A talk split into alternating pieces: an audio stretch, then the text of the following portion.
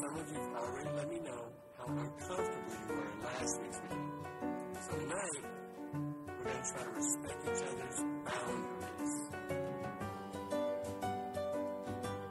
But tonight we've also got a guest with us. David, would you like to introduce yourself?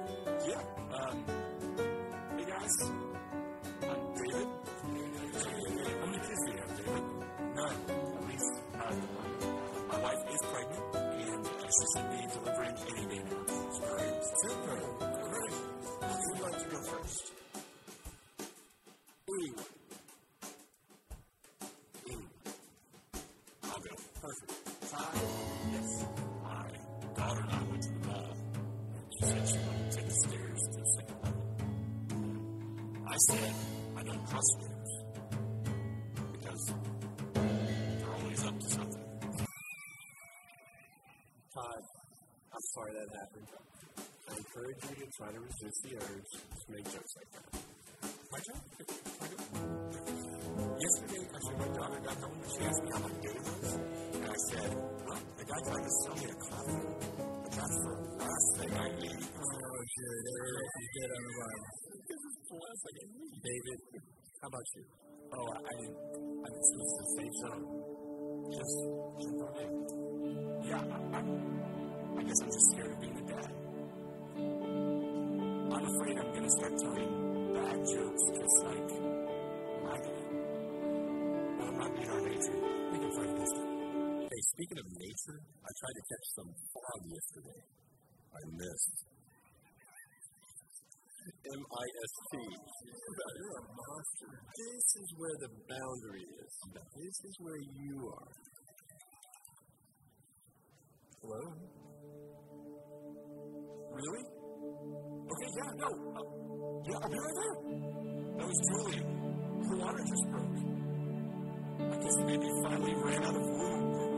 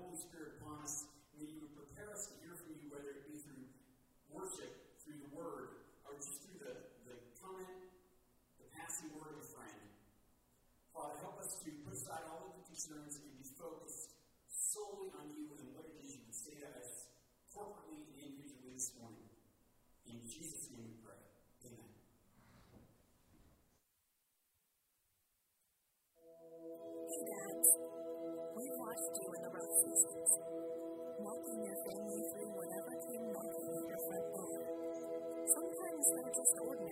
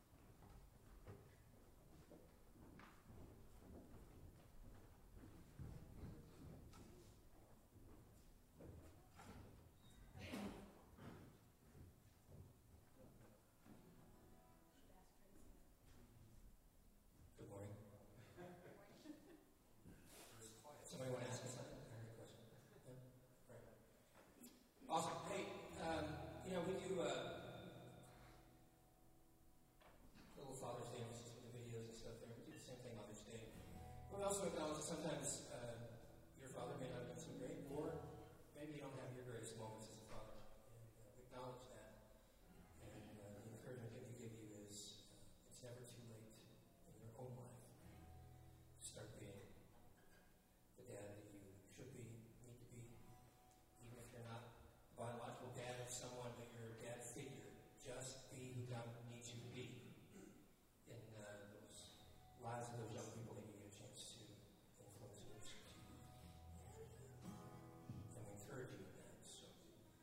celebrate everybody this morning that is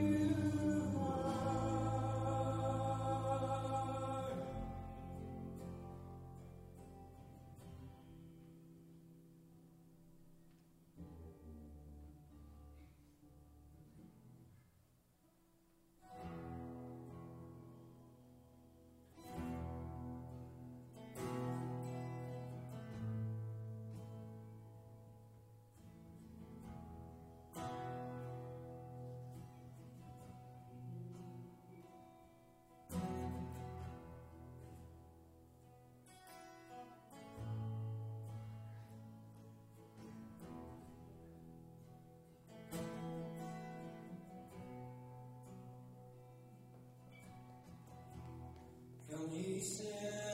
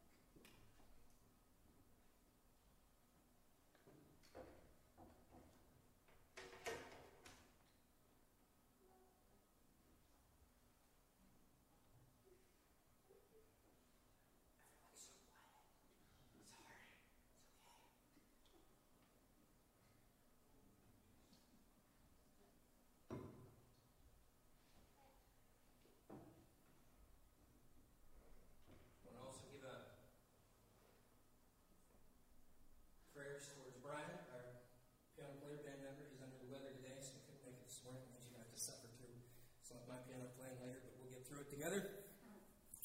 But uh, always miss having one of our one of our components, one of our pieces with us, because we are a little family up here. And, and uh, anyway, he'll be all right. We pray for him. He has some comfort today, and he's back on his feet, feeling better tomorrow. Um, one of the other things that uh, goes along with the announcement about the Batts family means that they will not be able to join us in August, which we were looking forward to because they'll be in Canada, but that's important. Uh, next year, planning a trip home, and uh, they'll come and join us then. And by then, hopefully, we'll have some great stories about what God has really been doing in their lives as they've prepared to uh, take that ministry and mission to Togo, Africa, that God has called them to. So, I want you to go with me very briefly today. We're still continuing in the book of Galatians. We're going to be in Galatians chapter 1, verse 11. We've just been making our way through there. And, and Paul, at this point in this letter, is still laying the foundation for what he's about to say, because what he's about to say to this group of Christians at the churches in Galatia is going to be upsetting. There's already a schism within the church, which um, we've, we've talked about this before. There's we have a sense today of great division among the church, and I think that's true. Um, we're seeing, I think, the seeds today, especially in our young people, of deconstruction, evangelicalism, and, and I don't blame this generation for walking through those things right now because uh, I'm going to I'm to tell you why here in just a minute. But in many ways, the church has handed them a false gospel. And that's exactly what Paul is talking about in this text. Is He's, but, but remember, we're just at about 65 to 80 AD, somewhere around in here, and already there's division in the church. Already there's a schism that has developed in one of the earliest places where the gospel was taken, where people received the truth of who Jesus Christ is, who he said he is, from his own mouth, God in the flesh, the salvation for our lives, the, the, the sacrifice for our sins, and the securer of our destinies and purpose. He said these things of himself, and these people have received that gospel, and already, just within even less than one generation from Christ's presence, there's division in the church. That says less about the church than it does about humanity. Is that if we can find a way to disagree about something, we will find it we tend to be, on the whole, a disagreeable kind of we think that our ways are the best. Now I'm, speaking uh, in a micro term now. Me, you as an individual. We tend to project on other people that our way of thinking is the right way of thinking. Our way of doing something is the right way of doing something. In leadership, this can be a real, a real problem, something I definitely struggled with a lot more as a young um, but still struggle with today, which is um, uh, the greatest example right now is we have a, we have a row of tech people back here. it's awesome. This is fantastic. Um, in the not too distant past, there weren't very many of us touching any of this equipment around here, just a, two or three people. And that was sometimes a burden. But I can also remember back in an earlier incarnation of me, and this is one of the things I look at when I think, is the gospel of Jesus Christ making a difference in Tracy's life? I say, am I a different person than I was five years ago, ten years ago, twenty years ago? And here's one area that I can identify, which is sometimes the reason we didn't have a lot of people working on things because they didn't do it the way I wanted it done. I wasn't happy, which meant I had to do it. And I've had that, you've probably had this thought, you've had this saying, I've said this a lot of times in my life, and sometimes it's still true. Sometimes it's still true, which is if I have to do too much explaining to you of how to do something, I may as well what? Do it myself. The flaw in that thinking, of course, is it depends on the immediacy of the project and the long term gain that you want. And so I look back at these lovely people back here who have invested so much time, and we've invested a lot of time together. I look at Jan down here doing computer work that she does here, and she does other work for me outside of this environment that helps us do our newsletter and things like that. It took time for us to, to together to get you to that place and to get you folks to that place doing what you do now that you're and now you're doing it amazingly And I generally don't have to think about it a lot. But sometimes the reason that doesn't happen in our lives in different areas is because we don't take the time to invest the truth about what we want someone to know because it's, it's time consuming, it's difficult, or sometimes it could be ego driven. Job security, right? I've worked with a couple of people who our, our bosses wanted us to cross train, and they would not share information about what they did because they were sure that if someone else knew how to do what they did, they would become obsolete. Generally, people who are like that are also not good workers, and so they're right. Because when someone else who does have a good ethic learns what they're doing and figures out that they're not really doing it as well as they could be, they do tend to fall off the other side, and that's just the way life works. But we tend to be people who are projecting onto others that what we've come to know, what we've come to believe, is what is right, and anything that they think is not correct. And when we come to that place, what we end up being is we end up being very disagreeable about most everything. And I think in our culture today, we may be experiencing that more than we have in any other time in our history. Disagreeableness, the, the inability to discuss. But I want to bring it back to Paul's context here and how that might apply to us today. And so we're going to work through these verses, most of it verse by verse, but, but not every bit of it. And then I want to give you a, a, an idea, a thought, then that maybe God can work with in our lives about how we're approaching our life in Christ and how we're communicating to others about life in Christ. All right? So, starting in verse 11. now, remember, before this, Paul has said um, he's, he's kind of given his bona fides, and he's going to do a little bit more of that. And this is unusual. In most of the letters, Paul doesn't spend a lot of time doing this, where he says, um, I want to remind you who I am. And he's not doing it from a place of pride and we know that because we see so many other places in Paul's writing where he says things like, uh, Of all the sinners, I'm the biggest. He says, There's nobody better at sinning than me. Um, he calls himself a humble servant. Um, he says that his, his best works are like filthy rags. So Paul is not being filled with pride here when he's putting down kind of his bona fides. His, he's putting his CV out to these folks and saying, Here's who I am. Remember who I am because what I'm about to tell you is going to be difficult for you to hear for some of you. And so he's laid those out. He also gave a very succinct description of the gospel, of who Jesus is, and what he did, and what the belief of a, of a Christian should be. And by the way, what I'm going to give you this morning is not what I think, I'm just giving you what the Bible says and attaching an idea to it for us to think further. And that's the difference. It's not something that I've come up with on my own. I'm just trying to, to, to, sort out what we've been given as the written word of God for us to be guided by as Christian believers today. All right, so he, he lays some of this foundation, and he continues to do some of this. But the last thing that he said at the end of Pastor Jason's uh, text last week was I'm not doing this to make people happy. I'm not trying to be a people pleaser. I'm just trying to tell the truth as God has revealed it. And now, here he's going to talk about that revelation. And he says some pretty astounding things that maybe we haven't thought about. So, verse 11, Galatians chapter 1, verse 11 says, For I would have you know, brothers, that the gospel that was preached to me is not man's gospel. Is not man's gospel. Now, we know gospel means what? Good news. Good news. All right? So he's contrasting what has been revealed to him by God with what is generally revealed in humanity. And he's then going to talk about them in specific terms as he gets deeper into this letter. But we're going to touch on it some already. So, the, the gospel that he's trying to communicate to them, he's setting all of this up to say this difficult thing. Understand, he says, that this isn't something somebody else told me, but this was revealed to me by God. Now, I saw a great tweet yesterday uh, on my timeline that I identify with a lot, and it's something that has been a guiding principle for us here.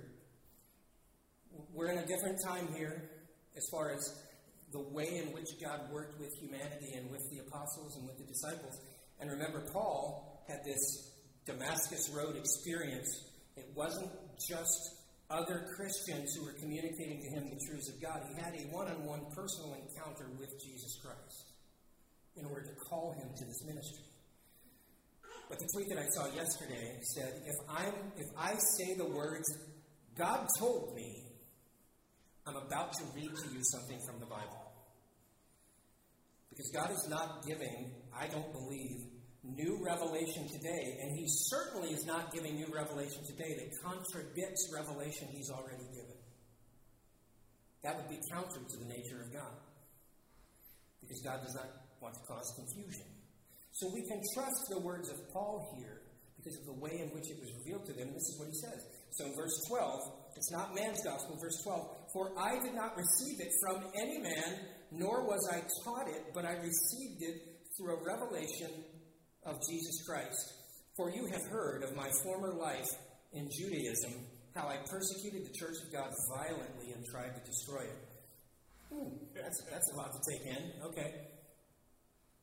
So we see in verse 12 that Paul says that he received this revelation, this truth from God directly, and it was in that encounter with Jesus on the Damascus Road, and then in an intervening time that I'm going to mention here in just another, another second.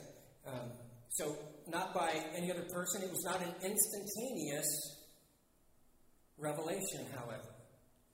Much like we would encounter in our lives today as we become a Christian, there comes a time where we become aware that God is drawing us to Him. And we respond to that and say, I believe. I believe in God the Father. I believe in Christ the Son. I believe in the Holy Spirit. Three in one. I believe in the resurrection, that He will come again. I believe in the name of Jesus. We just sang that last week, the Creed. Those things that Scripture teaches us are the essentials to call ourselves a follower of Christ. At some point, those of us who are Christians came to a place where we agree with those, we believe those, God has drawn us to Him, and that is an instantaneous rescue by God from our sins. But that is not the complete work that God intends to do in our lives as believers, right? Jason has, uh, I think, for me, the, the best analogy of that. If we treat our Christianity that way, if we treat following Christ in that way, and I think a lot of what has been communicated in the modern evangelical church and evangelistic movements has been, has resulted in this. What we teach is an easy believism. We teach an easy entrance into salvation with nothing to follow. And yet the Bible teaches us that we come to Christ, He rescues us, and then He calls us to a life of sacrifice. Right? Doesn't He say daily, what? Take up your cross and follow me. If any man wants to be my disciple, he must lay down his life every day service to Christ. That's what Jesus said. But Jason's analogy is, uh, and I think I think this actually came to you when we were at the pastors' conference, right? We went to Universal Studios. It's kind of what it just resonated with you. Uh, Jason had never been. This was what, gosh, almost 20 years ago, Jason. Can you believe that? 2000. There we go. Man. I'm so old. Um, so, so we went. I won't tell you all of that story. He can tell you parts of it if he wants to. But um, we were kind of in a course of deconstruction in our own faith and in our own beliefs. Kind of going. Uh, a lot of it was because the church stuff that we were involved in had just blown up. It was what was stable for a season just became completely unstable. Relationships were lost, friendships were lost, um, incomes were lost, ser- areas of service were lost, and we were just sort of drifting for a while. And we started to question this faith that we had built. And uh, there were some great things that happened at this conference, some great truths that were imparted to us. And we mentioned Dallas Willard. He was kind of our our, our hero at the time, and he's since passed on, but uh, he had a great influence on us. But there was this conversation about confession versus belief. You can say you believe something, but until you actually take action, you haven't proved that you believe anything. Talk is cheap, right? Faith without works is dead. And so he said, you know, the, the version of salvation that, that we've been presenting to people is like is like going to Universal Studios, waiting in line and, and getting your ticket. And you're so excited. This is great. I've never been here before. I get my ticket and I go in through the turnstile, and then for the rest of the day I just stand there going, wow, this is great. But I don't take any of the tours. I don't go on any of the rides. I don't see any of the stuff. I just got my ticket. I'm in, but I don't experience anything. And there's a version of Christianity that, that we collectively have been selling that results in that kind of attitude. And Paul is, is sort of talking about the same thing, and it not only results in that kind of attitude, but it leads to something else, which is really where I want to get to, which is legalism and works based salvation. Even though we say it's not, a lot of times what we communicate to people, and especially to our children, is that God is pleased with them if they're good. And when we do that, we short circuit the message of the Bible, which is that no one is good, but God's grace is enormous for everyone who isn't good. And that's what Paul's getting at here. So he says it wasn't through revelation, but it, it also wasn't instantaneous. All it, it, was through revelation, not from man, but it also wasn't this instantaneous impartation of all of the truth that he's about to lay out. Because what, what it says is, in fact, he tells us here shortly that, that after he believed, he had this encounter, he then didn't talk to anyone. He says it here. After this, I didn't talk to anyone. I didn't go and meet the disciples. I didn't go to Jerusalem, which was the center of the Christian world at the time. Everything was coming out of Jerusalem. Uh, Jerusalem is where uh, Peter and the other disciples stood in the square and preached, and thousands and thousands of people, the Bible says, were added to the church every single day. People who received and believed in who Jesus Christ was. So that's, that's where the hub was, man. That's where the business was happening. But he didn't even go there. In fact, he went off into Arabia to, to Damascus, a place called Nabatea. It wouldn't be modern day Arabia, it's a little different place. And he stayed there for three years, learning about who Jesus is, reading the scriptures in a different way. And here's, here's what I mean by that. He says, You know about my former life in Judaism. He says that in verse 13. He goes on to say, he goes on to say, paraphrased, I was a rock star. I was it. Among my peers, my own age, I was advancing faster than any of them. I was well respected. In fact, I was going to become one of the top level teachers among the rabbis. Oh, and by the way, I was also I was also going into Jerusalem and finding Christians, going out into the, the lands, the, the surrounding villages, finding Christians there, and I was binding them up in chains and I was dragging them back to Jerusalem so that we could kill them in the name of Judaism. I was really the big deal. We find that in Acts chapter 9, verse 1. Got that one for me, Jay? But Saul, still breathing threats and murders against the disciples of the Lord, went to the high priest.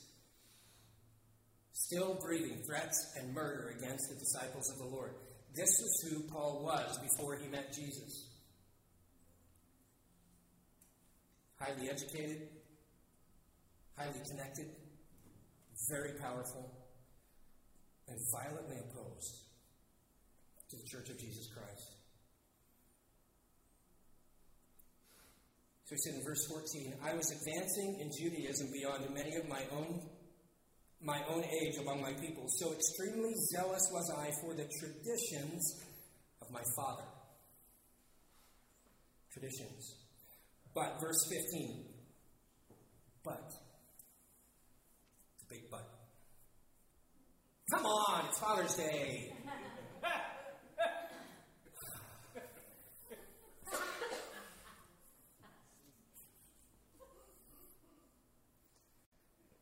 I like big butts in the Bible.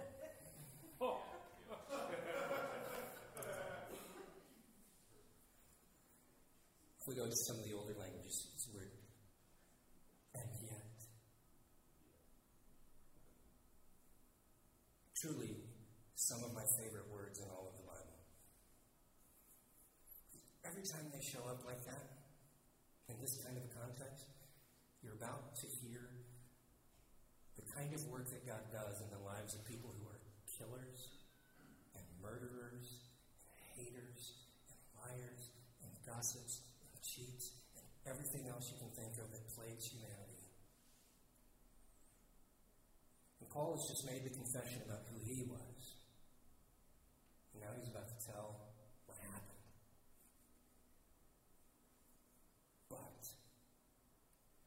when he who had set me apart before I was born and who called me by his grace was pleased to reveal his Son to me in order that I might preach him among the Gentiles, I did not immediately consult with anyone. All right, so there's that part where he didn't consult with anyone. But I don't want us to run there too, too fast because the, the, the, the amazing stuff is what he says right before that. He's setting the table. Remember, he's got a mission. This, this letter has a purpose. He wants people to, to, to get down to the thing that he's talking about because he's kind of upset. He's mad that they've been putting new, old traditions onto the new covenant of Jesus Christ and telling people that they have to go back and do the old things of the old religion in order to make God happy. You have to be good, follow the rules in order for God to love them. That's legalism. And it's not good news. In fact, we're reaping the terrible harvest of that among our churches now because even if we didn't mean it that way, so much of what we've presented in the modern evangelical church has been if you check off this list of rules, you're okay with God. And then when young people start to grow up and discover that um, it's impossible to continually check all the boxes and not make mistakes, they become suspicious that God doesn't actually like them because they can't check off all the boxes. We've given them a false gospel because the true gospel is that no one is good enough, but God's grace is big enough every single time.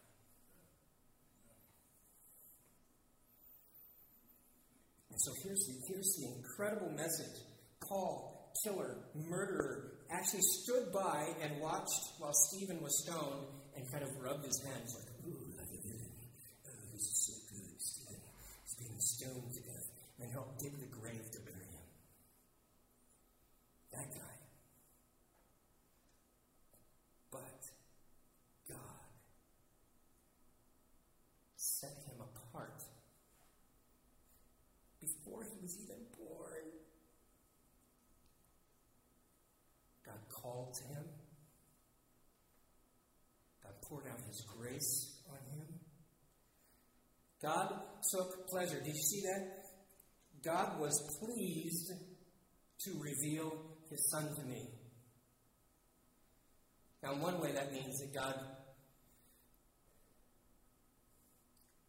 God was okay with letting him know about Jesus. That word pleased means more than that. God took pleasure in revealing Jesus to him. And he revealed Jesus to him. He poured out his grace. He called to him and he planned it before he was even born for a purpose. For Paul, that purpose was to preach the gospel to those who were not Jews. Which is kind of funny, right? You would think that the guy who was who was the big Jewish leader would be the one that you would tap to go and speak to the rest of the Jews because he could make all the arguments about how the law this and the law that and grace this and the covenant that and Jesus is this and prophecy is that because he knows it all. But that's God, right?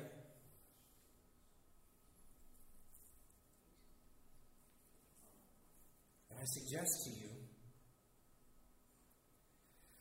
that God's intention in your life looks very much the same, even though you and I are not Paul.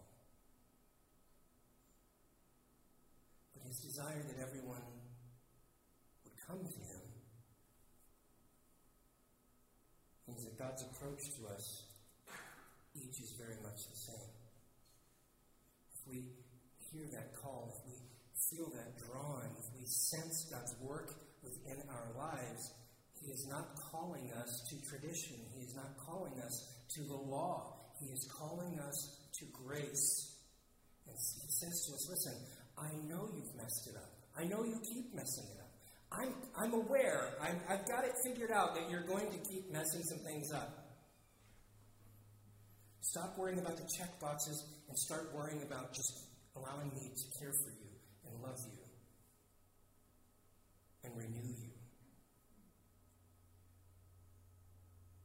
Because you see, the true work of the gospel is not for us to do good works because we're supposed to. The true work of the gospel is that good works spring forward out of us because God is transforming us from the inside out.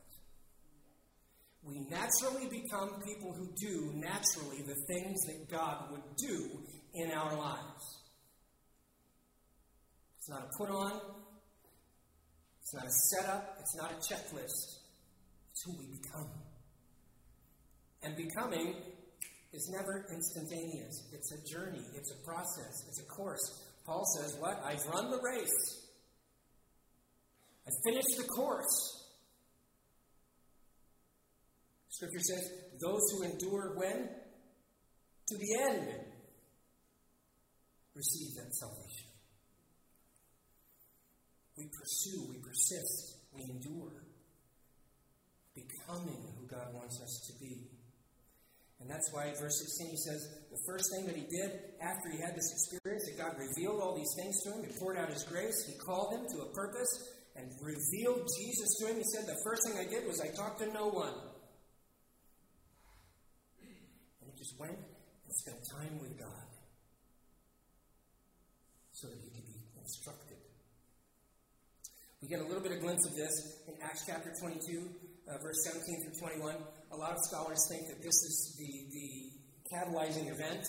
Uh, verse 17, he says, When I had returned to Jerusalem, was praying in the temple, I fell into a trance, and I saw him, God, saying to me, Make haste and get out of Jerusalem, because they will not accept your testimony about me. So he had, it, he had an intent in his mind that he was going to go and hang out with everybody else, and God was like, eh, That's not a good idea. Now, why do you suppose that would be? Why was that not a good idea? think, think back to the story. Hey, that's that Paul guy. You know, my mother was a believer. She was in the town of Galilee, and Paul and his guys came in and they dragged her out into the street and they stoned her to death because she claimed the name of Christ and she wouldn't recant. That Paul. I said, I have some work that I need to do in you. Let's do that first. And then this is what happens. Verse 18, back in Galatians chapter 11. Then, after three years, I went up to Jerusalem to visit Cephas and remained with him 15 days. But still, I saw none of the other apostles except James, the Lord's brother. And then, because he knows people are going, this can't be true. Verse 20, in what I am writing to you before God, I'm not lying. This is really what happened. And then I went into the regions of Syria and Cilicia, and I was still unknown in person to the churches of Judea that are in Christ. So he had visited none of the churches or the apostles or the disciples or any of the groups. He still visited none of them except for James, the Lord's brother. And I have suspicion why he visited James, the Lord's brother. Because James knew about Jesus. Right? Who better to ask? than his brother. They were only hearing it said, verse 23, so they, all of the churches, all of the regions, even into Jerusalem, the center of Christianity at the time, they only were hearing it said that he who used to persecute us is now preaching the faith he once tried to destroy. And they glorified God because of me.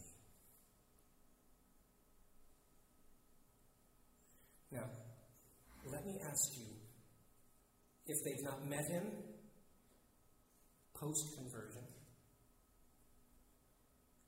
if he's not ministered among them, if he's not given his testimony directly to them, how are they able to glorify God about him when they have not seen him, they have not known him, they've not seen his transformation?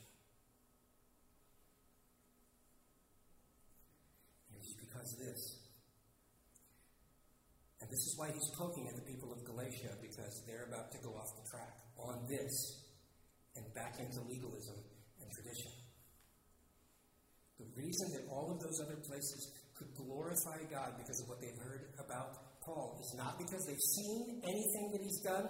They've not really, they've heard stories, but they haven't seen him with their own eyes. They haven't seen him in front of their own face and had a conversation with him about what God's done. They know it. They glorify because they understand the power of God to transform lives and they trust him to do it. And when they heard that Paul had an encounter with Jesus Christ and that he was changed, they didn't sit back and go, Well, I guess we're just going to have to wait and see if that's true. They went, God is great! God's grace is enormous! It's sufficient for everyone. This is fantastic.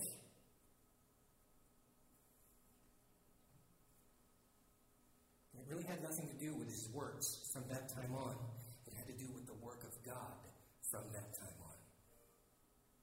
And this is where I think we mess it up. In our own lives, we're not careful in the lives of our children, as we try to impart to them a faith, we say that God's work in our lives is by grace, but then we put way too much emphasis on their behavior and not enough emphasis on God doing His work. We don't trust God to do His work. Now, I saying just let your kids run wild. No, that's stupid. You're there to be a, a sounding board and a guide and a stopgap sometimes, right? But on this, this Parent Day, Father's Day, and every other Parent Day, it's, it's a timely message for us to remember that it is not our work to do in the lives of others, and no amount of work they can do will guarantee their salvation. It is solely, sola gratia, the sole work of the grace of God, and we must trust Him to do the work. We guide, we help, iron sharpens iron, we do that. But when we set up rules and regulations and lists and expectations of behavior, many of which are not rooted in any kind of scriptural mandate, we communicate a gospel that says your works are the pathway, not the grace of God. And then we wonder why, when they get older, they want to abandon a works based salvation. Because it's not the gospel. It's not good news. Because I will fail. You will fail. And the only refuge we have that God provides is not then in turning around and doing better and bigger and greater good works. The only refuge we have is to turn around and rest again in the grace of God who says. That's why grace.